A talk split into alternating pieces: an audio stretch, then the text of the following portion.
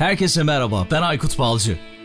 Teknoloji, iş dünyası ve dijitalde trendleri konuştuğumuz Dünya Trendleri Podcast serisinin yeni bölümüne hepiniz hoş geldiniz. Dünya Trendleri Podcast'in 117. bölümü. Bu bölümde Metaverse'ü ve getireceklerini konuştuk. Hatta sadece bu bölümde kalmayacağız. Birkaç bölümlük bir seri yapacağız. Metaverse konusuyla ilgili biliyorsunuz çok fazla istek geldi sizden ve bu konuyu birkaç farklı bölümde konuşmayı düşünüyoruz. Hatta bu bölümü de Metaverse'te yaptık desek doğru olur herhalde. Nasıl oldu diye merak ediyorsanız önümüzdeki günler içerisinde yakında bir etkinlik yapıp sizin de dahil olmanızı isteyeceğiz. Konuğum UN Worldwide'da AdSense olarak çalışan, görev yapan Zorluhan Zorlu oldu. Zorluhan'ı daha önce Sinem Coşkun'la birlikte konuk etmiştim. Dijital pazarlamayı konuşmuştuk ve bu bölümde de yine Metaverse konusunda gerçekten bilmediğim yeni yeni şeyler öğrendim. Ona şimdi bölümün başında bir kez daha çok çok teşekkür ediyorum. Zorlan Zorlu Boğaziçi Üniversitesi Elektronik Mühendisliğinden mezun. Amerika'da işletme konusunda yüksek lisans yaptıktan sonra dünyaca ünlü birçok şirkette görev almış. Bunlar arasında Tribune, Washington Post ve Nielsen gibi şirketler yer alıyor. Burada yöneticilik yaparak dijital medya ile ilgili özellikle farkındalık yaratmak adına birçok şey yaptığını biliyoruz. Türkiye'de de birçok proje içerisinde yer aldı, yer almaya devam ediyor. Dijital okur yazarlığı arttırmak adına da her şeyi yapıyor diyebiliriz ve bu bölümde de gerçekten bir farkındalık yaratmak adına güzel bir bölüm oldu. Çok şey öğrendim. Umarım sizler de yine çok şey öğrenirsiniz. O zaman her şeyi söyledik ve yeni bölüme 117. bölüme başlıyoruz. Zorlan selamlar, hoş geldin. Selamlar Aykut, nasılsın? Çok teşekkür ederim. Sen nasılsın görüşmeyeli? Ben de iyiyim, teşekkür ederim. Uğraşıyoruz, çalışıyoruz. Gündemler de yoğun. Evet aynen yoğun bir şekilde takip ediyoruz. En son yaptığımız yayına baktım bu arada. Aralık 2020'ymiş. Epey bir zaman olmuş gerçekten. Evet bayağı bir zaman geçti üzerinden. O da çok keyifli bir yayındı. Bütünleşik pazarlamayı konuşmuştuk. Zaten bugün de aslında Metaverse de bunlarla çok bağlantılı bir şey. Bizim bütünleşik dünya dediğimiz, bütünleşik pazarlama dediğimiz uçtan uca iletişimde aslında yeni bir kanal, yeni bir mecra açılmış oldu. E, Metaverse dediğimiz. Mark Zuckerberg bunun öncülüğünü yapsa da aslında senelerden beri hazırlanılan bir dünya olduğunu da zaten söylemek mümkün. Evet kesinlikle öyle. Daha önceki bölümde UN Worldwide Dijital Strateji Yöneticisi Sinem Coşkun'la birlikte katılmıştınız. Onu da anmadan evet. geçmeyelim. Aynen. Ve Sinem'e de buradan selamlarımızı Selamlarımızı iletelim. iletelim. Senin de dediğin gibi gerçekten güzel bir bölüm olmuştu. Çok çok da iyi geri dönüşler almıştık. Sen evet. de umarım iyi dönüşler almışsındır. Çok çok çok çok beğenildi. Yani gerçekten böyle arayan arkadaşların falan da oldu. Hani seni Dünyanın Trendleri podcast'inde dinledik falan şeklinde. Zaten şey tarafında da çok güncel konuları takip ediyorsun Aykut. Yani senin getirdiğin konular zaten bir aile popüler ve güncel konular. Çok dikkat çekici konular. Konukların zaten birbirinden güzel. Biz belki hani işlerinde en şeyiz ama günün sonunda tabii dünyanın trendinde başladığı noktadan bu yana herhalde beklentilerin çok ötesinde bu hızla büyüdüğünü görüyorum ben. Sosyal medya hesaplarından görüyorum. Evet evet yani geçtiğimiz yıl özellikle Apple Podcast'lerde bütün bir yıl boyunca iş ve yönetim kategorisinde hep zirvede oldu, yer aldı. Bazen ara sıra böyle 2'ye 3'e düştüğü oldu. Ama zaten şey öyle bir niyetim de yoktu. Bahsetmiştim sana podcast öncesinde de. Burada yeni bir şeyler öğrenelim. Değerli konuklarımız oluyor. Sen de çok değerli bir konuksun bu arada mütevazi davrandın az önce. Yeni şeyler öğrenerek bu topluluğu büyütelim istiyorum. Umarım başarılı oluyoruzdur. Yavaş yavaş da büyüyecek diye düşünüyorum.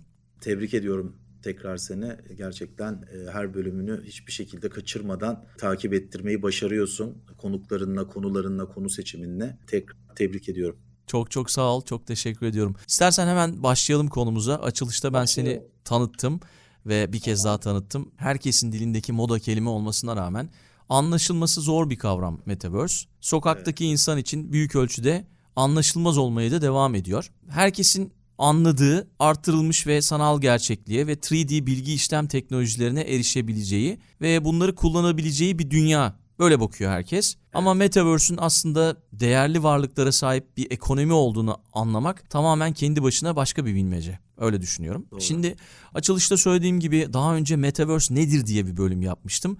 O zaman daha Türkiye'de çok az insan biliyordu bunu. Daha temel konulardan bahsedip daha basit ilerlemiştim. Bir dinleyicimiz Melih ve Metaverse bölümüyle ilgili şöyle bir yorum yapmıştı Apple Podcast'ler üzerinden. Bölümü daha aydınlatıcı olabilir. Yani Metaverse bölümü daha aydınlatıcı olabilir ama severek takip ediyoruz yorumunu yapmıştı. Şimdi Melih eğer takip ediyorsa, dinliyorsa onun kulaklarını çınlatmış olayım. Yavaş yavaş ısınıyoruz. Arka arkaya Metaverse bölümleri gelecek. Bunların ilkini de sevgili Zorluhan'la gerçekleştiriyoruz. Belki pazarlama tarafında da neler oluyor onları da anlatacağız. Bir kez daha hoş geldin Zorluhan Hoş Zorlu. bulduk Aykut. Aykut bu arada şeyi söyleyeyim yani çok da ufak bir parantez açayım. Hani gerçekten hem birincisi çok görsel visual bir ortam olduğu için Metaverse. Aslında podcast'te sadece sesle de gerçekten anlatmak da çok zor. Hatta ben mesela Mark Zuckerberg'in e, prezentasyonunu seyretmişsindir diye düşünüyorum. Herkes seyretti. Evet. Yani orada bile sanırım anlaşılmadı. Yani orada bile mesela işte Mark Zuckerberg bir anda gerçek hayattan böyle bir işte bir karaktere, avatara dönüşüyor. Bir şeyler yapıyor, evin içerisinde dolaşıyor falan. Hani o filminde de bile bence orada bile yeterince anlaşılmadı. Ve ondan sonra mesela çok enteresan bir şekilde Aykut tabii sen Almanya tarafını da takip ediyorsun ama Türkiye tarafında Metaverse işi biraz böyle arsa alalım satalım. Arazi, Evet. Çok bahsettik arazi ondan alalım evet. satalıma döndü. Yani hani Metaverse eşittir arazi alıyorum. Orayı kapattım. İşte Bakırköy'ü kapattım. Şeyi kapattım. Beyoğlu'nu kapattım şeklinde. Hani sanki böyle bir bir tane metaverse var, bir harita var. Bu harita üzerinden herkes köşe kapmaca nereye alırsan al- alanın elinde kapıyor şeklinde. Burada Almanya tarafında sokaktaki insanların bildiğini zannetmiyorum yani zorlan. E, Çoğu insana soruyorum, gençlere soruyorum.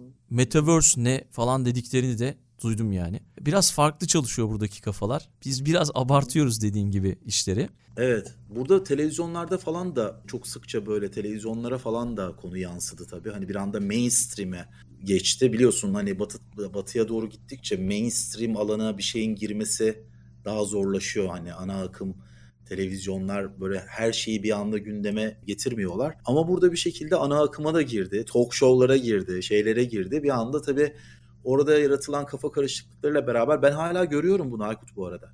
Mesela Twitter'da falan bir proje falan olduğu zaman şimdi altına hemen bu metaverse değil diyen bir grup var. Evet. Diğer bir grup işte bu metaverse ama işte bunun içerisinde şu olsaydı çok güzel olurdu. Blockchain bağlantısını koymamız lazımdı diyen bir grup var. Hani hala bile e, yapılan projelerde e, markalar da biliyorsun bu işin içerisine e, giriyorlar, girmeye başladılar. PR amaçlı olsa da giriyorlar. İşte markaların yaptığı işlere bakıyorsun hemen altında muhakkak böyle değişik grupların bu metaverse değil, kesinlikle metaverse değil, silin bunu, hiçbir şekilde olmamış şeklinde e, birçok şeyi geliyoruz. Yani e, çok muğlak bir tanım gerçekten. Mark Zuckerberg burada metaverse'ü tanımlayarak belki çok da iyi bir şey yapmış olmayabilir. Hepimiz hani birçoğunun kafasını da karıştırmış olabilir. Anlatması da zor gerçekten. Ben o yüzden hep şey diyorum yani mesela metaverse ne değildir? Ne olduğunu ben anlatmıştım yani ya da anlatmaya Evet. çalışmıştım. Metaverse ne değildirle başlayalım. Belki öyle Evet. daha iyi olacak. Evet mesela e, şeyleri mesela mitleri hani Mythbusters diye bir tane program mı vardı Discovery Channel'da çok önceden hani mitleri hani mitleri kıralım. Mesela Metaverse dediğimiz şey aslında şu anda var mıdır Metaverse? Hayır şu anda Metaverse yok. Mark Zuckerberg'in anlattığı Metaverse inşa edilen, üzerinde çalışılan ve gidilecek olan bir yol. Önümüzdeki 5 sene 10 sene içerisinde buraya yaklaşık bir 200 milyon dolarlık belki daha fazla da milyar dolar seviyesindeyiz sanırım yanlış hatırlıyor olabilirim rakamı. E, Bir yatırım yapmaya karar verdi. Ekiplerini kurdu. Bununla ilgili geliştirmelerini yapıyor. Yani aslında bu metaverse bu metaverse değil diyoruz ama metaverse kavramı şu anda zaten gerçekleşen bir olgu değil, bir kavram değil. Şu anda bir konsept aşamasında olan bir bir şey. Dolayısıyla bunun bir merkezi de yok. Yani metaverse Facebook'un kontrolü altında olmayacak. Tek bir yermiş gibi algılanıyor insanlar Tabii. tarafından. Metaverse şöyle Aykut, e, IEEE diye bir tane organizasyon var bu işte mühendislerin, elektronik mühendislerinin de bayağı dünyadaki hani global çapta bir organizasyonu. Onlar diyorlar ki Metaverse tanımı gereği birdir. Yani neden birdir? Şöyle, Metaverse'ün içerisinde birçok ortamlar var, space'ler var. Bizim aslında Metaverse dediğimiz şey Metaverse değil. Metaverse'ün içinde biz bir projeye giriyoruz. Hani şey gibi düşünelim. Mesela İstanbul'da Ataşehir'de bir proje var. Bir, bu projeden bir daire satın alacaksın. Aldığın yer Ataşehir'de bir proje. Ona sen ben İstanbul'dan yer alıyorum diyebilirsin ama İstanbul orası değil. Evet. Yani Ataşehir'i var, Bakırköy'ü var vesairesi var. Metaverse'ün içinde İstanbul bir tane, Metaverse bir tane Ama bu metaverse'ün içerisinde birçok spaces dediğimiz bizim metaversal alan da deniyor ya da metaversal ortam da deniyor. Bunun içerisinde birçok proje, birçok ortam var. Biz bu ortamlardan birinden diğerine kendi avatarlarımızla, kendi karakterimizle geçebiliyor olmamız lazım tanımı gereği. Zaten Mark Zuckerberg'in anlatmak istediği tanım da bu. Dolayısıyla da yani interoperable deniyor İngilizcesi. Türkçe'de bunu nasıl çevirebiliriz? Bir ortamdan diğer ortama geçilebilen, geçişken olan bir özelliği var. Hı hı. Dolayısıyla da bu henüz e, şu anki ortamlarımızda mümkün değil. Hani bakıyoruz projelere mesela Metaverse projelerine, Decentraland'ler, Sandbox'lar vesaireler. Yarattığınız avatarlarla diğer platformlara şu anda geçemiyorsun. Bu özellik şu anda yok galiba. Yaygın. Yok. Yok Hı. diyebiliriz. Şimdi e, dolayısıyla ne dedik? Mesela ne değildir'i konuşuyoruz. Tek bir yazılım da değil. Tek bir donanım da değil. Yani tek bir proje, tek bir oyun, tek bir software değil. Bir donanım da değil, tek bir gözlük de değil. İşte Facebook'un Oculus dediğimiz bir gözlüğü var böyle gözünün önünü kapatan Oculus Quest 2. Bu gözlük de Metaverse. Buna da diyemeyiz tabii ki. Dolayısıyla aslında e, arazi alıp sattığın sürekli buradan içerisinde ekonomisi olan ama sadece içinde arazi alıp satılabilen bir yer de değil. Biraz şey herhalde Facebook'un böyle bir lansman yapması sanki tek bir yermiş gibi algılanmasına neden oldu. Neden oldu? Çünkü bir Facebook de... burada aslında şeye oynuyor Aykut. Yani e, bu interoperable dediğimiz geçişken olma özelliğindeki protokolü yazmak istiyor. Yani bütün bu platformları birbirine bağlayan protokol ve işletim sistemi de diyebiliriz. Yani çok kaba tabirle söylüyorum. Çok teknik şeylerine girmeyeceğim olayın çünkü teknik hani olunca biraz sıkarız belki. Dolayısıyla buraya sahip. Tabii şimdi bunun içerisinde metaverse dediğimiz alanlarda mesela şimdi bunun aslında üç tane çok önemli katmanı var. Birinci katmanı dünyalar. Yani metaverse'ün içerisindeki ortamlar ya da dünyalar da deniyor bunlara. Bu dünyalar aslında bizim metaverse içerisindeki deneyimin deneyimi sağlayan yani bizim deneyimimizi bulunduğumuz dünyalar şekillendiriyor. Bu dünyalar gerçek hayata yakın bir dünya olabilir. Mesela gerçek bir müzenin dijital bir replikasını yapabiliriz.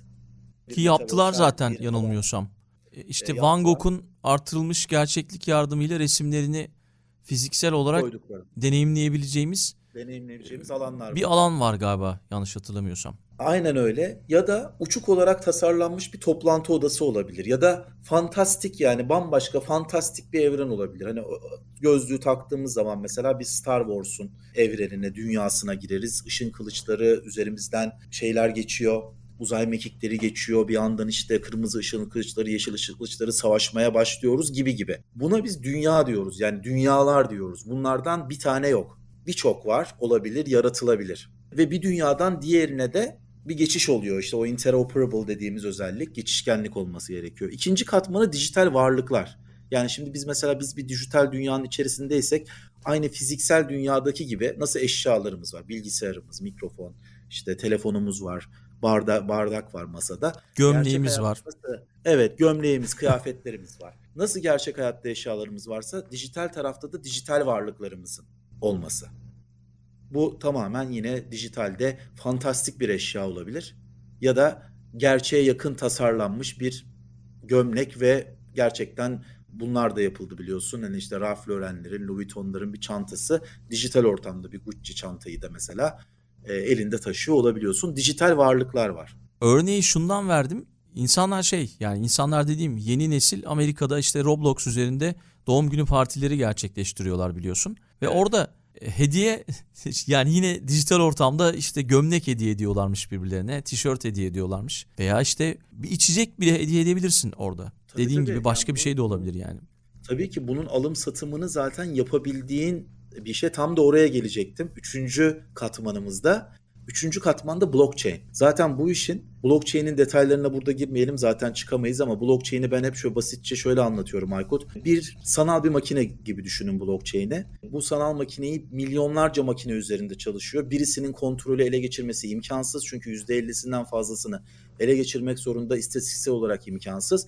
Biz bu sanal makineye bilgilerimizi yazdığımız noktada o bilgiyi değiştiremiyoruz ve o bilgiyi şeffaf olarak da o veriyi herkes görebiliyor. Yani ben seninle yaptığım bir alışverişte mesela diyelim ki sana bir dijital kıyafet sattım ya da hatta sana araba sattım. Bu araba sattım normalde biz fiziksel hayatta nasıl yapıyoruz biliyorsun burada notere gidiyoruz. Aslında bu işi en iyi anlayacak, blockchain'i en iyi anlayacak ülkelerden bir tanesi bence Türkiye. Çünkü noter olayı gerçekten dışında çok daha az kullanılıyor. Benim bildiğim kadarıyla Amerika'da çok az kullanılıyor. Almanya'yı bilmiyorum ama bizim tarafta mesela herhangi bir kontratsa, aramızda bir kontrat yapacaksak bunu noterden tasdik ettiriyoruz. Kısacası aslında blockchain'de bir sanal makineye aramızda yaptığımız kontratı dijital olarak kaydediyoruz ve bu dijital kontrat artık değiştirilemiyor. Yani benim arabamı Aykut'a sattığım bilgisini herkes görebiliyor. E, milyonlarca makineye kaydedildiği için de bu kaydın değiştirilmesi imkansız. Buna Metaverse'e eklediğimiz zaman bambaşka bir şey oluyor. Yani Metaverse ortamlarında o işte dünyalarda yaşadığımız deneyimlerde bir de blockchain vasıtasıyla biz bir şeyleri alıp satmaya, kontrat yapmaya başladığımız nokta bu işin ekonomisinin oluşmaya başladığı nokta oluyor. Ki Doğru. gerçekten bugün Metaverse'ü Metaverse yapan Hani bugün neden Metaverse'ü konuşuyoruz ve konuşmaya devam edeceğiz? Çünkü düşünürsen Aykut biz zaten bu dünyaların içerisinde dijital varlıklarımız vardı. Mesela Fortnite oyununu düşün. En basitinden bilgisayarda oynadığın herhangi bir oyunu düşün. Zaten bir dünyanın içerisindesin. Zaten bir dijital varlığın var. İşte oyundaysan mesela işte Speed Racing'de araban var. Arabanla yarışıyorsun. Arabanı kendin seçiyorsun. Logolarını koyuyorsun. Yarışıyorsun. Yapamadığımız şey şuydu. Bir, bir oyunda kazandığım şeyleri başka bir oyuna aktaramıyorum. Aktaramıyorsun evet. Bunu yapamıyoruz. İkincisi oyunun içerisinde ya da bu ortamların içerisinde bir şey kazanmışsam e, işte benim yeğenim mesela oturuyor sabahlara kadar oyun oynuyorlar. İşte altınlar kazanıyor, şeyler kazanıyor, kılıçlar kazanıyor, kasklar kazanıyor, giysiler kazanıyor. Tamam evet. Peki bunun gerçek hayatta bir karşılığı var mı? Yok. Şimdi blockchain'lerle beraber özellikle kripto para birimlerinin gelmesiyle beraber de bizim dijitalde yaptığımız aktiviteler, dijitalde ürettiğimiz ürünler ilk kez dışarıda gerçek paraya dönüştürebiliyoruz. Yani e, karşılıklı çalışabilen fizikselle dijital dünyanın hibrit olarak çalışabildiği bir ekonomi kuruluyor. Dolayısıyla da aslında bugün Metaverse'ü Metaverse yapan en önemli özelliklerden bir tanesi blockchain'in de bu oyuna dahil olması Web3'ün de bu oyuna dahil olması. E günün sonunda da şimdi ne dedik? Dünyalar var. Bu dünyaların içerisinde bizim dijital varlıklarımız var. Kıyafetimiz, şapkamız vesairemiz var. E bir de bunun içerisinde alışveriş yapabiliyoruz. Bir ekonomi var. Para kazanabiliyoruz. Doğru. Bu dünyalarda kazandığımız parayı alıyoruz. Dışarıda dolara çevirebiliyoruz. Türk lirasına çevirebiliyoruz. Dışarıda da harcayabiliyoruz. Şimdi bu dünyalarda bir takım deneyimler yaşayacağız Metaverse'ün içerisinde. İşte bu deneyimleri etkileyici ve inanılır hale getirmek için de değişik gerçeklik yaratma yöntemleri kullanılıyor. Yani bunların en basitinden iki tane örneği sanal gerçeklik VR ve arttırılmış gerçeklik AR, Augmented Reality, Virtual, Virtual reality. Bunun başka versiyonları da var. Onlar çok teknik, yani Mixed Reality, Extended Reality'ler var. Onlara çok teknik olacağı için hani ya da kapsamlı olacağı için şimdi kısaca VR ve AR olarak ikiye bölelim. Burada hani sanal gerçeklik dediğimiz şey gözlüğü takıp tamamen fantastik bir evrene girdiğimiz bir ortam. Zaten dikkat edersen Oculus Quest'in önü kapalıdır. Hani o gözlüğü taktığın zaman ıı, normal fiziksel dünyadan koparsın. Tamamen onun içerisindeki dünyaya girersin. AR dediğimiz ise artırılmış gerçeklik. Burada AR gözlükleri genelde şeffaftır. Önünde bir cam vardır. Gerçek dünyayı da görürsün. AR'da arttırılmış gerçeklikte aslında fiziksel hayatın içerisine dijital bir katman ekliyor. İşte Pokemon Go oyunu bir ara kopmuştu. Sen de o Evet evet. Oynadım mı hatırlamıyorum ya. Oynamadım herhalde. Ya da mesela makyaj app'leri falan var. Bu işte makyaj ürünleri evet. almadan telefonda mesela hani lensler var. Instagram lensleri çok sıklıkla kullanılıyor. Ikea'nın bir uygulaması var yine mobilya almadan önce mobilyayı yerleştirebiliyorsun. O müthiş zaten. Yani, e, Place diye. Bunlar hep arttırılmış gerçeklik. Mesela işte bunların gözlükleri var. Şu anda çok ağır gözlükler tabii. Kullanımı çok kolay olan gözlükler değil ve fiyatları da çok pahalı. İşte Microsoft'un HoloLens gözlüğü bunlardan bir tanesi. Fiyatı nereden baksan 3500 dolardan başlıyor. 3500 dolardan 5500 dolara gidiyor. E, bu yani Türkiye için pahalı, yurt dışı için de pahalı olduğunu söyleyelim ki zaten hani penetrasyonu şu anda Amerika'da VR gözlükleri biraz daha fazla olmakla beraber AR gözlüklerinin %10 onlarda bile belki %10 %12'lerdedir diye düşünüyorum. Arttırılmış gerçeklik tabii biraz daha birçok meslek grubunu etkileyebilecek bir şey. Mesela özellikle mimarlar, mühendisler, inşaat mühendisleri mesela takıp eve girdiği zaman bir anda bir tuşa basıyor mesela evin bütün o boruları döşemelerini dijital olarak gösteriyor ona. Nerelerden geçiyor kablolar mesela. Yani duvarın üstünde direkt olarak görebiliyorlar. Dijital katman olarak gösteriyor. Dijital Ya da ikiz mesela- dediğimiz şey de var biliyorsun. ikiz dediğimiz e, şey. E, Biz işte artırılmış gerçeklik gözlüklerinin ufalmasını bekliyoruz. Niye? Çünkü artırılmış gerçeklik adı üstünde hani var olan gerçekliğimizi arttırarak bize destek olabilecek, destek ünitesi gibi düşünelim bunu. O yüzden biz bu gözlükleri alıp dışarı çıkabilmek isteriz. Yani gözümüze taktığımız zaman düşün ki mesela koşmaya çıktık. Gözlüğü, gözlüğü takacağım, koşmaya devam edeceğim. Orada dijital olarak beni nereden gideyim, trafik nerede var, ne kadar süratle koşuyorum şeklinde aslında 2012'nin Google Glass'ı çıkmış hali diyebiliriz. Ee, burada bu gözlüklerin küçülmesini, hafiflemesini bekliyoruz. Bununla ilgili e, hafifleyen ve küçük, e, küçülen gözlükler var. HoloLens olmasa da mesela işte e, bu alanda çalışan Enlip markası, e, Magic Leap markası var. İşte yine şey tarafında Varjo var, Enreal var. Bunlar nispeten daha küçük gözlükler. Fiyatları da HoloLens'e göre bir tık daha satın alınabilir gözlükler. Virtual Reality tarafında da gözlüklerin şey olmasını bekliyoruz. Böyle daha konforlu olmasını bekliyoruz. Orada ağır hani yine hafif olmasını bekliyoruz ama çok ufak olmasına gerek yok. Çünkü zaten gözümüzü kapattığı için bizi başka bir deneyime soktuğu için. Orada da işte Oculus var, HTC Vive var, Valve Index gözlükleri var. E, bu alana yatırım yapan e, gözlük firmaları açısından. Ya bunların işte fiyatlarına baktığın zaman yine Türkiye'ye göre çok pahalı. Oculus'lar 300 dolar civarında. PlayStation'ın yeni çıktı VR gözlükleri 400 dolar civarında. İşte Valve Index'ler 500 dolar.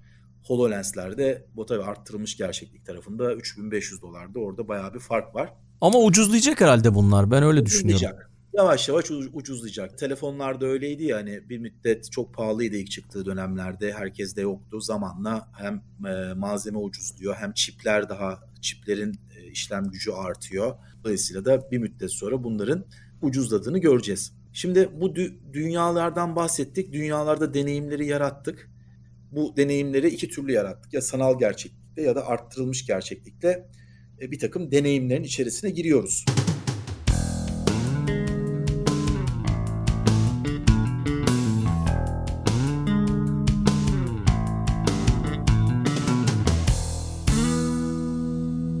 Dijital varlıklarımız, dijital varlıklarımız nedir? Dijital olarak o dünyada sahip olduğumuz varlıklarda. E, bunları da nasıl işte bunları da e, alım satımını gerçekleştirdik. Burada da mesela bakıyoruz ki Metaverse'te her bir platformun kendi para birimleri var, kendi tokenları var. Bu tokenlar aracılığıyla da aslında biz platform içerisinde bir takım görevleri gerçekleştirerek ya da bir takım işler yaparak buralarda e, tokenlar, para para kazanabiliyoruz. Her para birimi de kendi platformu, kendi mesela örnek veriyorum Decentraland platformunun mana para birimi var. Sandbox'ın Sand para birimi var. Somnium'un Cubes para birimi var gibi gibi.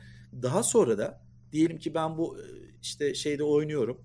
E, Decentraland'deyim. Bir dijital kıyafet tasarladım. Ve bu dijital kıyafeti sana sattım Aykut. 3 manaya sattım. Mana para birimi şu anda borsalarda alışverişi yapılabilen bir para birimi. Bu para birimini ben bir mana eşittir şu anda 2,5 dolar olması lazım. Belki daha da düşmüştür. Borsa e, düşüyordu. E şimdi ben sana sattığım 3 manalık kazandığım 3 manayı da 2,5 dolardan çarparsam ne kadar ediyor?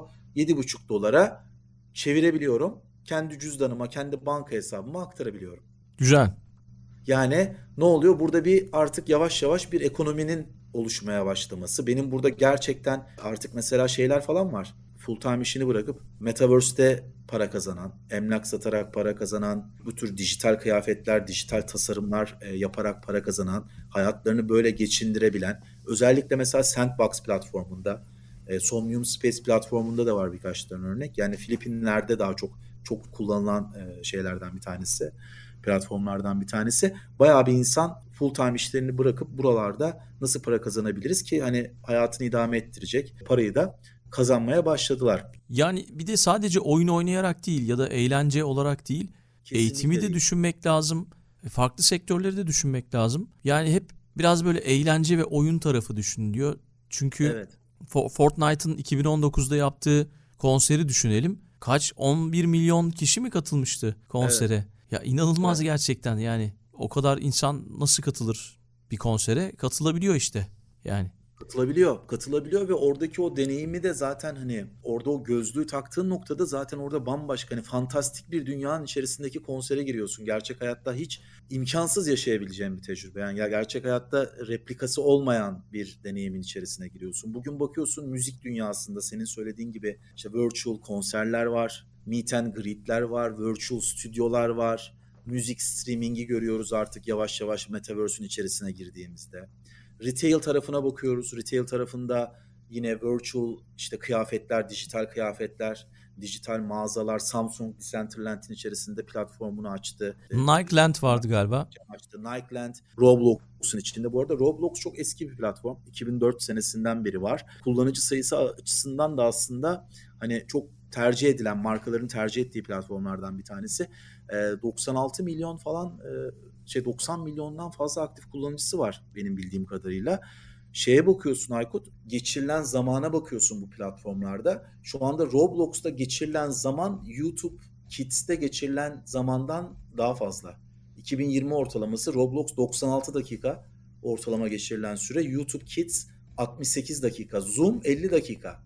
Yani Vay düşün be. ki Metaverse alanlarda Fortnite, Roblox gibi alanlar geçirdiğin e, süreler TikTok'tan daha fazla, YouTube'dan daha fazla, Zoom'dan daha fazla, Instagram'dan daha fazla, Snapchat'ten daha fazla. Bu Goldman Sachs'ın yaptığı bir araştırma. 2020 senesinde uygulama başına e, harcanan zamanlara baktığın zaman e, zaten aslında Metaverse dönüşümü hani Facebook bunu deklare etti o yüzden diyoruz hep Facebook'tan önce de zaten buraya yatırım yapan Roblox gibi 2014 senesinde 2004 e, senesinden beri Roblox yatırım yapıyor. Decentraland ve diğer işte Sandbox'lar, Somnium Space'ler bunlar da 2017-2018'de kuruluş tarihleri. E, Metaverse, şimdi hepsine Metaverse diyoruz. Önceden Metaverse demiyorduk ama şimdi tabii Mark Zuckerberg'le beraber hepsine Metaverse demeye başladığımız için dikkatimizi çekmeye başladı. Dolayısıyla da Bu burada... arada Metaverse adını da geçtiğimiz günlerde Twitter'da bir yabancı biri paylaşmıştı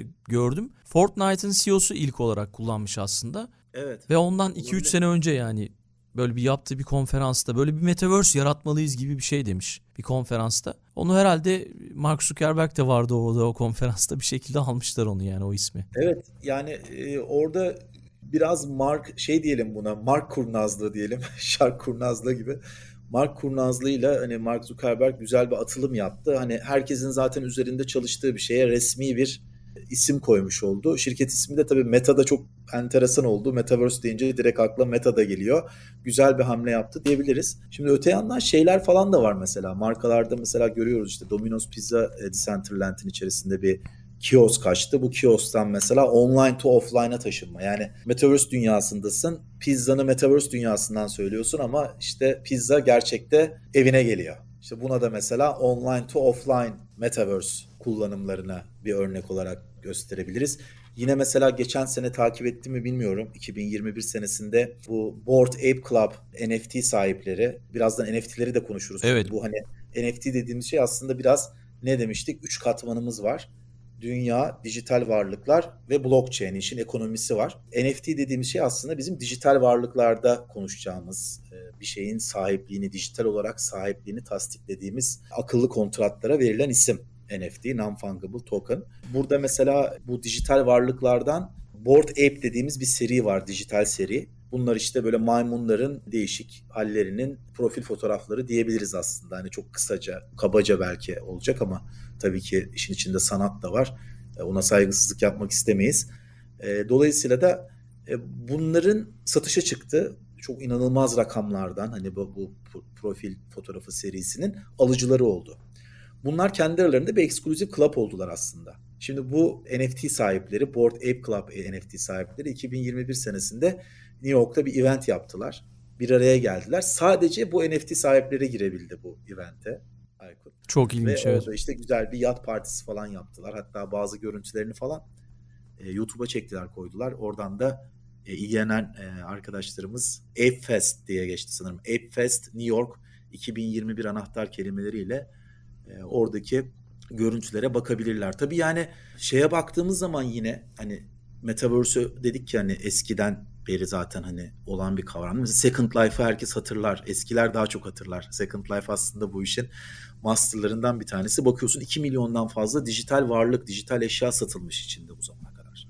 İnanılmaz bir. Bu arada İnanılmaz demin dedin ya Roblox'la ilgili istatistik verdin ya hemen baktım ona. New York Times'a göre 2021'in başlarından itibaren oyuncular Roblox'ta yaklaşık 10 milyar saat harcamışlar ve of. günlük 42 milyondan fazla kullanıcı oyun platformuna giriş yapmış. Oyuncuların avatarları için dijital öğelere 652 milyon dolar harcadıkları söyleniyor. Roblox'un evet. şeyi Robux muydu? Kendi para Robux'tu. birimi. Ha. Evet, Robux. Robux harcamışlar işte yani 652 milyon dolar değerinde. Müthiş. Müthiş istatistik. Evet. Yani baktığımız zaman aslında bu hani tamam Metaverse'e gideceğiz ama şu anda bile gerçekleşmeyen, birbirine bağlanamadı henüz platformlar ama bu halde bile bu metaversal ortamlar, metaversal alanlar hep sürekli metaversal alan diyorum. Altını çizmek için metaverse demiyorum. Bu metaversal alanlarda bile başlı başına nasıl büyük ekonomilerin e, oluştuğunu çok net olarak gözlemliyoruz. Yani bunun dışında mesela şimdi şey tarafta da e, Aykut Republic Realm isimli bir inşaat şirketi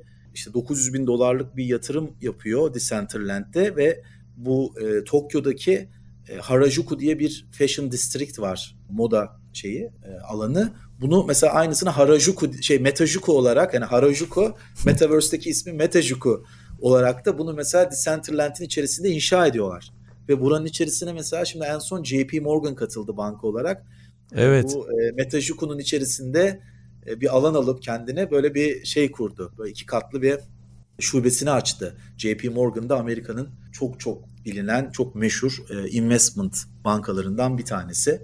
Büyük ses getirdi ya o gerçekten. Dijital ekonominin gidişatına baktığımız zaman da hani bu rakamlara baktığımız zaman nereden baksak burada e, bayağı büyük bir ekonominin oluşmasını bekliyoruz. Çünkü bir yandan dijital ekonominin bir kısmı metaverse'e kayıyor. Bizim dijital ekonomi diye bildiğimiz mesela e-ticaretin yavaş yavaş metaverse'te bir bacağı oluşmaya başlıyor. Bir de bunun haricinde katma değerli işler de oluyor. Mesela katma değerli iş derken örnek veriyorum Domino's Pizza'dan ben Metaverse'te pizza söyleyip evime geldiğin zaman bu normaldeki Domino's Pizza'nın webdeki dükkanının Metaverse'e kaymış olması demek. Böyle bir kayış var. Ama aynı zamanda Domino's Pizza bir Domino's Pizza tişörtünü tasarlayıp da Metaverse'te sattığı zaman bu da bir incremental değer katıyor. Yani daha önce hiç olmayan bir dijital değeri de aslında beraberinde getirmiş oluyor. Bu ikisini birbirine eklediğin noktada da aslında hani önümüzdeki 5-10 sene içerisinde yani 8-9 belki milyar dolarlara, şey, trilyon dolarlara doğru akacak bir sektörden bahsediyoruz. İşte Şimdi, o yüzden yeni internet diyorlar zaten. Evet. Evet.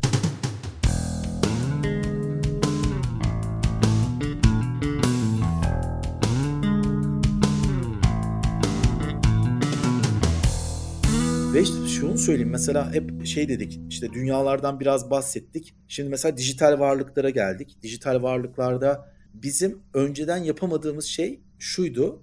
Dijital ortamda ürettiğimiz şeylerin sahipliğini belgeleyemiyorduk. Yani düşün mesela çalışıyorsun, tasarımcısın, harika bir tasarım çıkarttın, dijital ortamda kullandın Google'dan arıyorsun birçok tasarımı bakabiliyorsun. Yani bugün mesela baksak senle biz şimdi Google'a gitsem arasam desem ki bir tişört tasarımı diye arasam binlerce tişört tasarımı bulabilirim. Ve bunlardan bir tanesini seçerim. Copy paste derim. Kendi sistemde kullanabilirim. Yer yer tabii telif vermeli miyim? Vermeliyim. Yani işin o boyutuna evet. girmiyorum tabii. Dijital ortamda telif çokça abuse edilen, çokça gerçekten hani can yakan, özellikle üreticilerin, dijital üreticilerin canını yakan bir konseptti. Artık ee, şey zaman damgası diye bir şey var biliyorsundur. Onunla kanıtlayabiliyor içerik üreticileri. İçerik üreticileri kanıtlayabiliyor. Ama şimdi daha güzel bir şey oldu. Blockchain'in de hani dijital varlıklarla beraber blockchain'in hayatımıza gelmesi, Web, Web3 teknolojilerinin yine e, teknik detay olacağı için çok detaylarına girmiyorum. Web, Web3 teknolojileriyle beraber de artık ben blockchain'de kullanarak dijitalde yarattığım bir şeyin kaydını blockchain ağlarına o dediğimiz sanal makinenin içerisine kaydedebiliyorum. Bu değiştirilemiyor.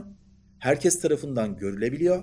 Görülebildiği için de ne oluyor? Aslında sahipliği, o dijital eserin sahipliğinin bende olduğunu artık biliyoruz. Tasdiklenmiş şekilde de ortada var. Tabi bunu şöyle sorabiliriz. Bu dijital sahiplik şu anda devletler bunu onaylıyor mu? Hayır onaylamıyor. Yani onaylayan devletler var, onaylamayan devletler var zamanla tabii devletlerin gündemine de bunlar gelecek. Ama devletten bağımsız zaten işin güzelliği de burada belki hiçbir devlet olmasına gerek kalmadan hiçbir başka bir kurum olmasına gerek kalmadan dijitalde ürettiğimiz bir eserin sahipliğini kanıtlayabiliyoruz. Peki bu bize ne tür açılımlar getirebiliyor? Çokça açılım getirebiliyor işte. Yani burada siz ürettiğiniz bir tişörtü artık pazarlamaya dijital ortamda metaverse dünyası için ürettiğiniz bir tişörtü pazarlamaya başlıyorsunuz. Sanatçılar bu işe çok sevindi. Neden sevindi? Çünkü sanat eserlerinde özellikle günümüz sanat eserlerini herhangi bir e, şeyde sergilediğin noktada bir kere sat, satışından bir kere pay hakkı alıyorlardı sanatçılar. Ama artık mesela NFT'ler sayesinde ne oluyor? Her satıldığında eser, dijital eser bundan belirli bir pay alabiliyorlar. Özellikle dijital ortamda sanat eseri üreten sanatçılar için harika bir şey oldu.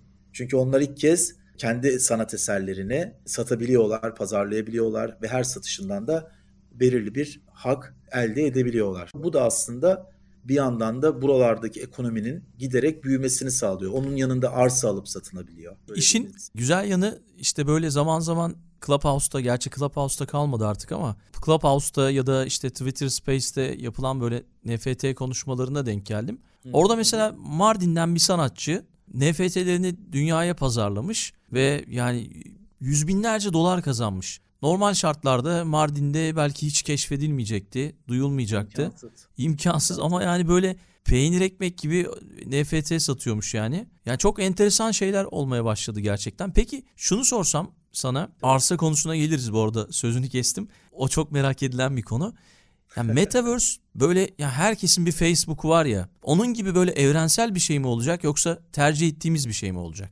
Yani şöyle e, Metaverse'ün zaten biz ben hep anlatırken diyorum ki Metaverse'ün özellikleri ilk başta şey konuşmuştuk ya ne değildir. Metaverse'ün belli başta özellikleri var. Birincisi herkese açık bir ortam. Herkesin girebildiği bir ortam. İkincisi donanımdan bağımsız.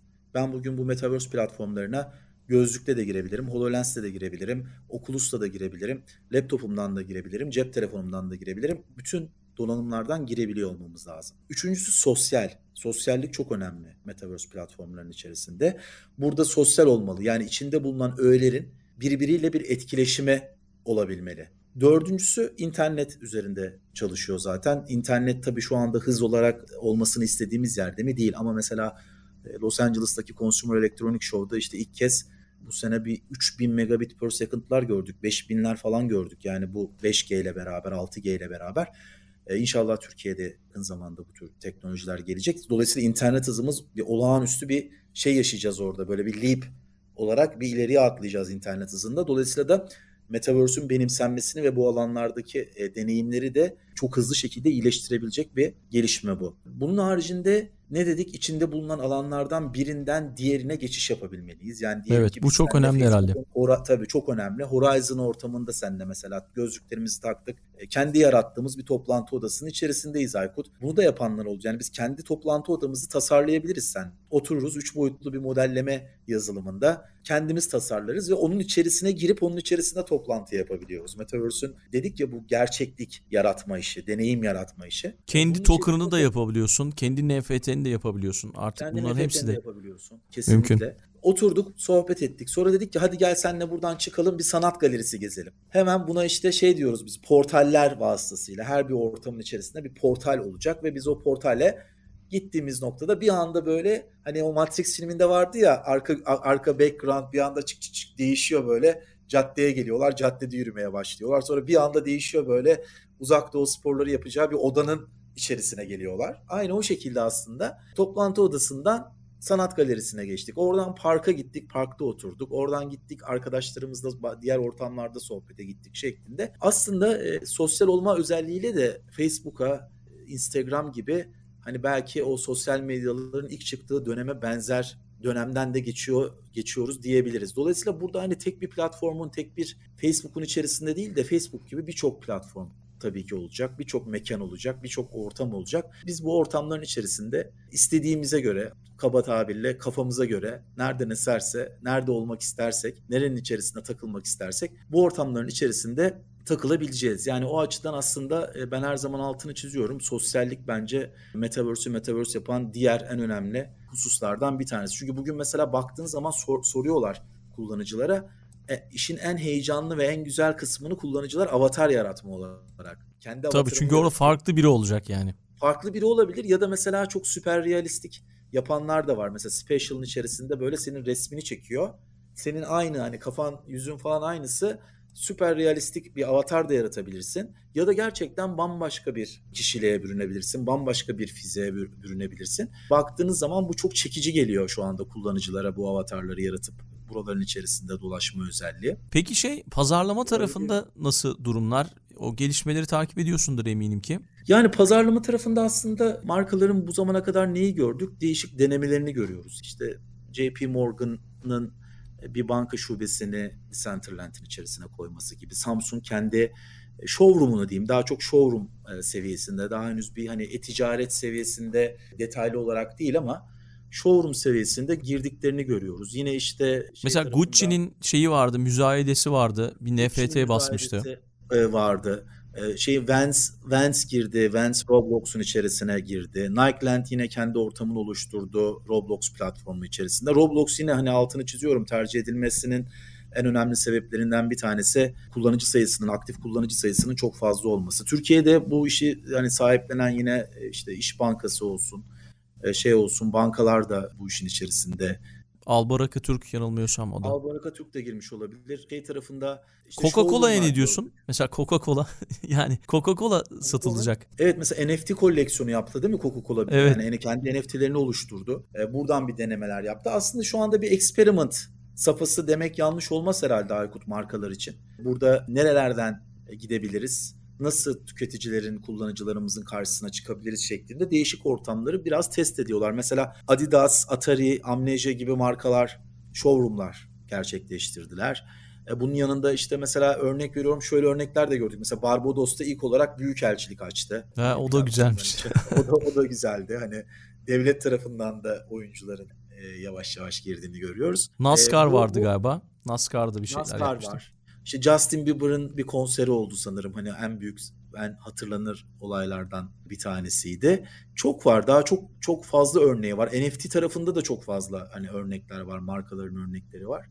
Ee, yavaş yavaş daha olgunlaşacaktır diyorum. Çünkü bu tarafta platformların da aldığı değişik yatırımlar var. Bilhassa venture capital sektörü e, çok sevdi Metaverse'ü. Şu anda mesela işte Special bir 65 milyon dolarlık bir yatırım aldı. Decentraland yatırım aldı. Hani büyük venture capital firmalar da bu alana yatırım yapmaya başladılar. Onlar yatırım yapmaya başlayınca da tabii bu platformların özelliklerinin daha da e, geliştiğini göreceğiz. Onunla birlikte de markaların kullanım alanlarının da sıklıkla artacağını göreceğiz. Mesela işte yine şey vardı sanırım LeBron James'in bir smacını NFT'leştirildi bu 200 200 milyon. Evet, NBA yaptı galiba onu değil mi? Evet, satıldı. İşte yine RTA FKT stüdyosuydu sanırım. Bir dijital, dijital spor ayakkabısı tasarladılar. NFT'leştirip sattılar yaklaşık bir 3 milyon dolara. Yani NFT tarafında daha sık gördük markaların kullanımlarını. İşte kendi kendini yok eden NFT'ler çıktı. Mesela sıcaklık 2, 2 santigrat derecenin belirli bir derecenin üzerine çıkarsa NFT kendini programlayıp yok ediyor mesela. İşte bu sıcaklık bilgisini de bir siteden kontrol ediyor NFT. Programlanabiliyor çünkü NFT'lerde mesela. Bunu bilgiyi kontrol ettikten sonra böyle hani bir ses getirmek, global warming'e e, dikkat çekmek amaçlı NFT'lerin yapıldığını gördük. Çok fahiş fiyatlara NFT'ler satıldı. CryptoPunk serisi uçtu gitti. Milyon dolarlar seviyesinde satın alımlar gördük. 10 bin adet profil resmi biliyorsun CryptoPunk. Burada çok şeyler gördük. Hatta şeyler çıktı mesela. Bu CryptoPunk NFT'lerin nadirliğini o mesela CryptoPunk'ın içerisinde 10 bin tane profil resmi var. Bu 10 bin tane profil resminin bir kısmında sigara var, bir kısmında şapka var, bir kısmı işte kolyesi var, bir kısmında gözlük var. Şimdi bu 10 bin tane profil fotoğrafın içerisinde nadirlik çok önemli. Ne kadar nadir olursa o profil, o karakter fiyatı o kadar artıyor. Mesela bunun nadirliğini ölçen nadirlik botları o uygulamalarını gördük. Nadirlik Bu da ilginçmiş. Evet profil fotoğrafını yüklüyorsun CryptoPunk serisinde. Mesela örnek veriyorum 8348 numaralı fotoğrafın işte bunda şapka var, sigara var, işte sakalı kızıl renk. Bunun bir nadirlik skoru atıyor ve ne kadar nadirlik skoru yüksekse o kadar da fiyatının e, arttığına şahit olduk. E, bunun haricinde tabii şeyler de var. arsaların değerini ölçen botlar oluştu, uygulamalar oluştu. Mesela platformu giriyorsun. O platformun içerisinde işte var olan projelere göre sana o arazinin, o arsanın, o platformdaki arazinin değerinin ne, ne kadar olabileceğini tahmin eden işte land valuation botlar dediğimiz bu tür botları da görmeye başladık. Yani temel anlamda aslında e, şey tarafta en büyük bence paradigma değişimlerinden bir tanesi şu oldu. Biz önceden dijitali kullandığımız noktada bu oyunları oynarken ya da bu platformlardayken bu platformun sahibi bir kişiydi Aykut ya da bir oyun geliştirendi. Evet. Hatta oyunlarda falan hatırlar mısın bilmem Fortnite'ı falan herhalde dava etmişti bir, bir oyuncu. Oyundan atıldığı için. Yani oyunun sahibi sen olduğun için diyelim ki benim ve istediğim şekilde dijital varlıklara el koyabilirim, oyuncuları seçebilirim, istediğim şekilde karar verebiliyordum. İşte Web3 ile beraber hayatımıza gelen en önemli güzelliklerden bir tanesi artık burada ürettiğimiz şeylerin sahibi biziz. Mesela Star Atlas oyunu var. Star Atlas oyununda uzay mekiğinin sahibi sensin. Bunun sahibinin sen olduğunda tasdiklenmiş vaziyette. Dolayısıyla bu, bu nesneyi, dijital varlığı senin elinden hiç kimse alamıyor. Facebook tarafında da bununla ilgili eleştiriler çok fazla yapıldı. Bilmiyorum takip ettin mi?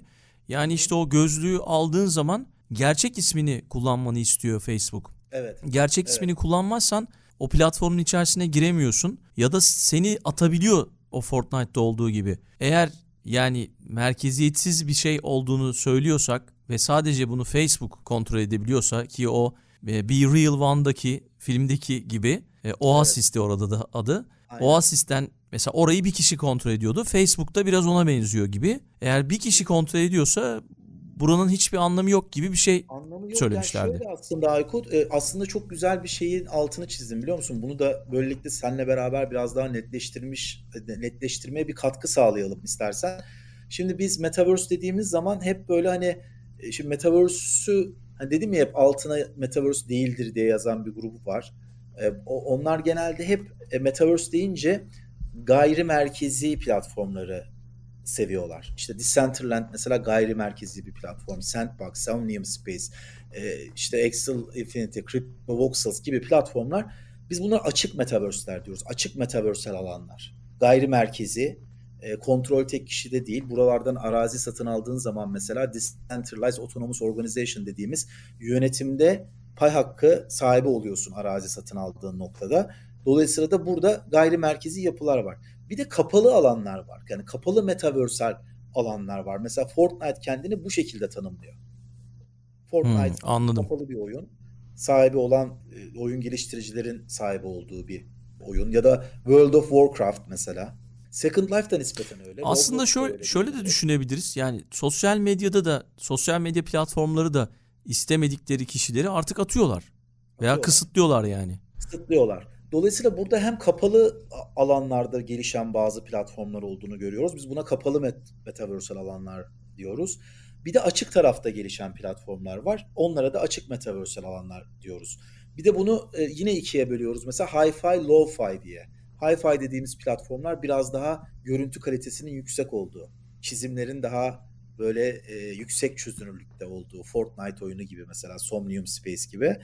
Bir de bunun düşük çözünürlüklü olanları var mesela. Minecraft'ı eğer hatırlarsan mesela grafikler falan evet. oldukça pixelated dediğimiz böyle pikselli görünümler. İşte Roblox'ta zira böyle hani aradadır. Yüksek çözünürlükle düşük çözünürlük arasında. Aslında bu eksenlerde yerleştirebiliyoruz Metaverse projelerini biz. Kapalı Metaverse projeleri, açık Metaverse projeleri ya da yüksek çözünürlük, düşük çözünürlük şeklinde bu eksen etrafında planlayabiliyoruz. Şimdi tabii burada metaversal bir dönüşüm yaşıyoruz. Yani aslında hep konuştuğumuz senle başından beri bir dönüşümün içerisinden geçiyoruz. Ben bunu biraz dijital transformation ya da dijital dönüşüme de benzetiyorum. Hani çok uzunca süre şirketlerde konuşulan ama bir türlü sıra gelmeyen ve pandemiden dolayı bir sene içerisinde bütün şirketlerin evet. dönüşümü tamamladığı dijital dönüşüm. Burada mesela Metaverse dönüşümüne de baktığımız zaman Aykut ne, ne yapıyoruz? Mesela iki boyutludan artık üç boyutluya geçiyoruz sıkıldık artık iki boyutlu ekranlardan. Televizyon iki boyutlu, laptop iki boyutlu, telefon ekranı hep hep düz ekran. Flatware dediğimiz. Ne oldu? Biraz daha specialware'e geçiyoruz. Üç boyutlu ortamlara geçiyoruz. E şimdi ne oldu? Mesela biz mouse'u imleç olarak kullanıyoruz bilgisayarımızda ya da elimizi kullanıyoruz telefonda. Bu gazing'e dönüşüyor Metaverse'te. Yani gözlüğü taktığın zaman gözün mouse haline dönüşüyor. Çünkü göz, Doğru. göz senin baktığın nereye baktıysan bunu algılayabiliyor, tespit edebiliyor. Burada tabii daha sonra konuşacağımız belki bu program değil de daha sonraları privacy konusu çok önemli değil mi? Mahremiyet konusu Metaverse'te belki de en önemli konulardan bir tanesi olacak. Çünkü artık sadece mouse hareketimiz değil, fiziksel hareketimiz, gözümüzün hareketi, kafamızın hareketi gibi çok mahremi olabilecek verilere de ulaşabilecek bu alanın şeyleri, temsilcileri. E neye geçiyoruz? Hypertext'ten hyperspace'e geçiyoruz. Hypertext dediğim nedir? Biz internette nasıl dolaşıyoruz? Bir metne linkliyor, linkliyoruz, linke tıklıyoruz, başka bir sayfaya geçiyoruz. Metaverse'de bunun karşılığı ne? Benim bir metaversal ortamdan diğer Başka bir yere gitmen. Hı hı. Hyperspace, yani hypertext'ten hyperspace'e geçiyoruz. Markalar için en önemli bence e, çok e, iyi üzerinde düşünmeleri gereken ve anlamaları gereken noktalardan bir tanesi communication. Şimdi biz communication deyince dijital ortamda ne düşünüyoruz? Dijital bir pencereden kullanıcılarla konuşuyoruz, videoyla konuşuyoruz, metinlerle konuşuyoruz. Derdimizi anlatmaya çalışıyoruz marka olarak ekran üzerinden. Ama Metaverse'te bu dönüşümde shared presence'a dönüşüyor. Yani communication, shared presence. Beraber aynı ortamda kullanıcılarla var olma. Evet. Üç boyutlu bir alanda var olmaya dönüşüyor. Bu ne demek mesela? JP Morgan gibi mesela bir şubesini orada açıp orada hatta markasını bir reprezentını da belirleyip onun avatarını belirleyip onun bir sesinin olması, bir görüntüsünün olması. Bunlar hep markaların e, üzerinde düşünmeleri gereken sorular olacak. Bir Veri güvenliği önemli, az önce söylemiştin. O da çok çok önemli. Dediğin çok gibi önemli. veri gizliliği. Veri güvenliğinin regülasyonu buraya girmeden önce muhakkak. Biz mesela bunu Aykut şeyde kaçırdık. Web 2'de kaçırdık. Yani o güvenlik işini o kadar hızlı gelişti ki Facebook, Instagram bu platformlar gerçekten kullanıcılar olarak bilinçli de değildik. Kesinlikle Şeye değiliz ya. Öyle bir bilincimiz giderken. yok.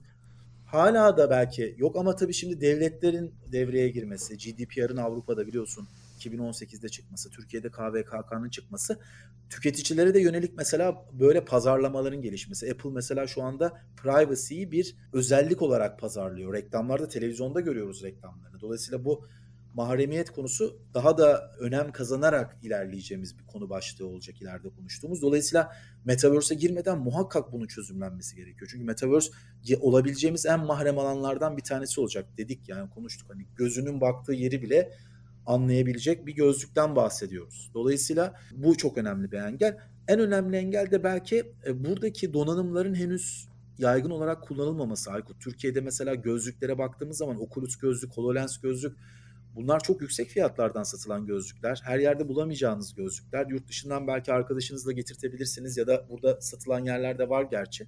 Ama yine baktığınız zaman 300 dolarlar, 500 dolarlar gerçekten en minimum Çok. fiyatta Oculus'tan bahsediyoruz. Çok fazla. Çok yaygın bir kullanımı yok şu anda. Dolayısıyla bu aşama biraz daha markaların Metaverse'ü anlama, buradaki uygulamalardan haberdar olma, farkındalık geliştirme ve bu dünyaya kendini hazırlama safhası.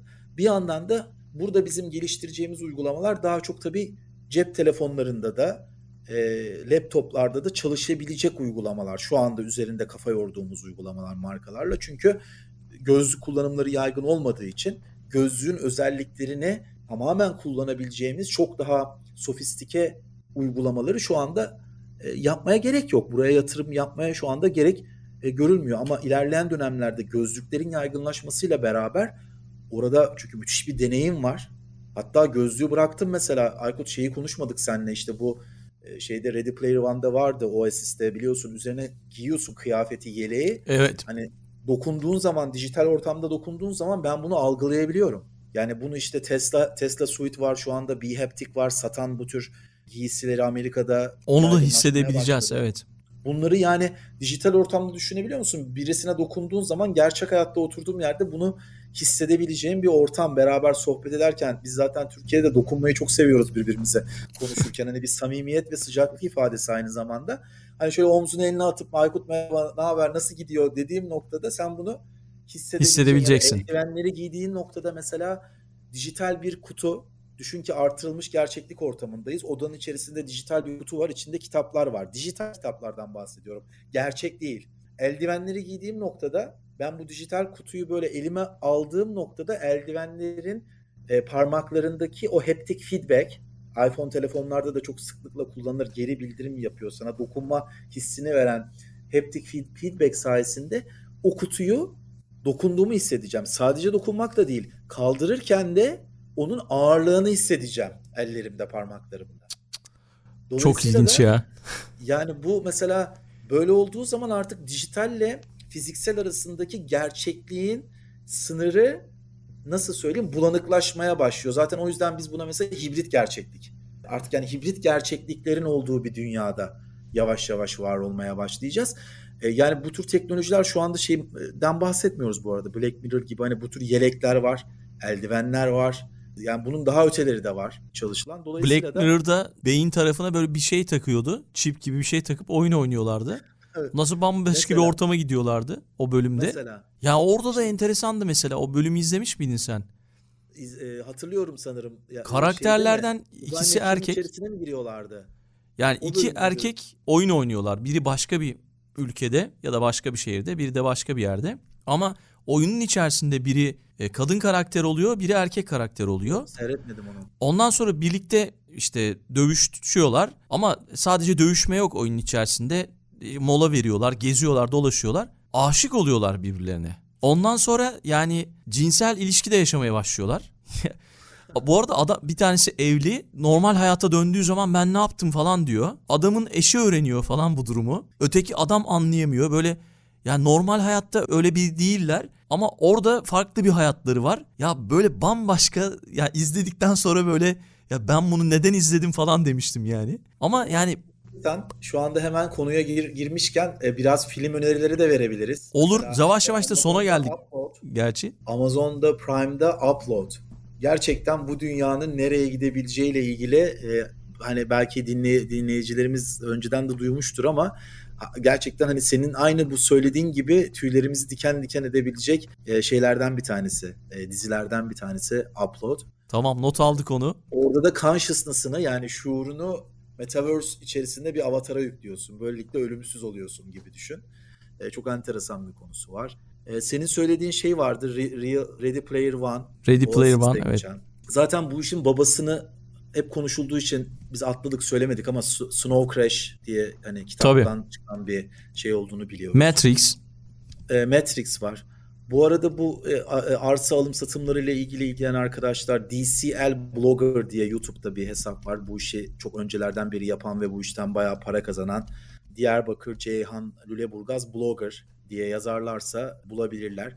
Play to Earn diye bir belgesel var. Play to Earn evet. Evet Play to Earn. Onu da izledim. Onu tavsiye edebiliriz. Free Guy diye bir film var. Ben de onu önereyim. Tamam. Şey tarafında Hello Metaverse diye bir podcast serisi var.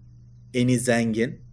Onu o, tavsiye onu, edebilirim. En iyi zengin evet. Zaten o kendisini evet. Web 3.0 stratejisti diye tanımlıyor yanılmıyorsam. Tanımlıyor. Şey tarafında Amazon'un e, Amazon'da mı çalışıyordu yoksa Facebook'ta sanırım, mıydı? Sanırım Hı-hı. hatırlamıyorum. Welcome to Metaverse diye Metaverse Luke diye bir podcast. Özellikle bilhassa Metaverse tarafında benim bir, birkaç defa denk geldiğim hoşuma giden içeriklerden araştırmayı seven bu konudaki paperları okumayı seven arkadaşlar için Goldman Sachs'ın yaptığı çok güzel bir araştırma var. Metaverse Research diye. Framing the Future of Web 3.0 belli başlı e, verileri de oradaki paper'dan zaten konuştuk Roblox'ta harcanan süreyi vesaireyi. Onun dışında özellikle teknik alanda kendini geliştirmek isteyen bakın blockchain ağlarından bahsettik yazılımcı arkadaşlarımız için inanılmaz fırsatlar. Yepyeni bir dünya yaratılıyor Web3'te.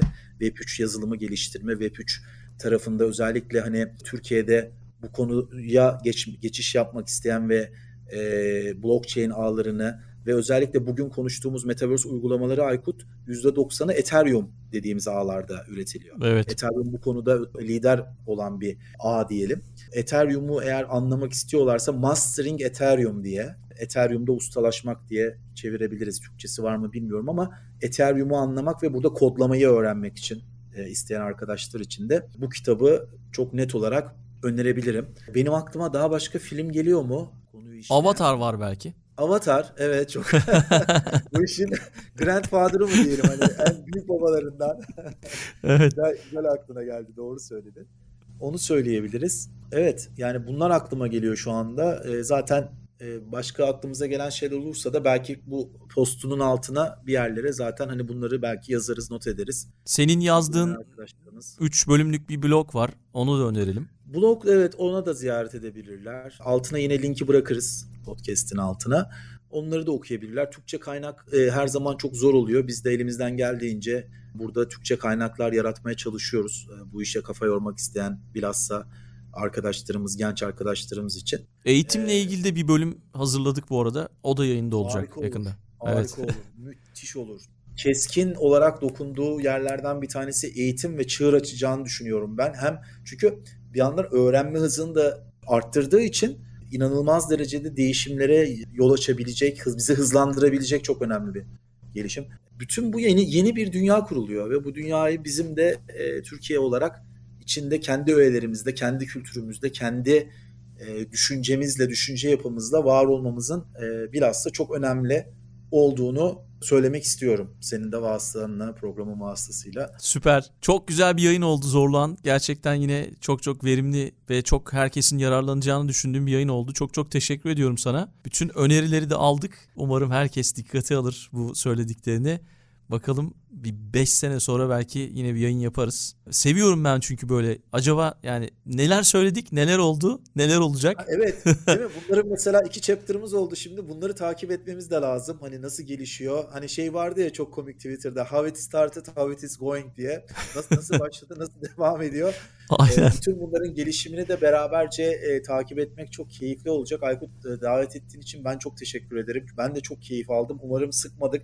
Yer yer detaylara girdik. Bazen teknikte kaçmış olabilir ama e, umarım herkes de dinleyenler keyif alır. Çok çok Tamam. sağ ol Zorlan. Yine harika bir bölüm oldu. Tekrar buluşmak üzere. Ben de çok teşekkür ederim Aykut. Görüşmek üzere. Bölümü kapatmadan önce Patreon destekçilerimize de teşekkür etmek istiyorum. Her hafta bize destekleriyle katkı sağlıyorlar. Eğer siz de Patreon üzerinden dünya trendlerine destek olmak isterseniz podcast'in açıklama kısmında Patreon linkimizi bulabilir. Kendinize uygun bir abonelik modelini seçip her ay bize destek olabilirsiniz. Recep Topçu, Serdar Sungur, Onur Atakan, Nilay Atalay, Kübra Karaman, Necdet Dikmen, Birol İnci ve Ahmet Uçar'a sonsuz teşekkürler. Dünya Trendleri Podcast serisinin bu bölümünün sonuna geldik. www.dünyatrendleri.com Twitter'da @dünyatrendleri, Instagram'da dünya.trendleri adreslerinden Dünya Trendleri Podcast'i takip edebilirsiniz. Unutmayın önerileriniz ve merak ettikleriniz içinse info.dünyatrendleri@gmail.com adresinden mail atabilirsiniz. Bu bölümü dinlediğiniz için çok teşekkürler. Yeni bölümde tekrar buluşmak üzere.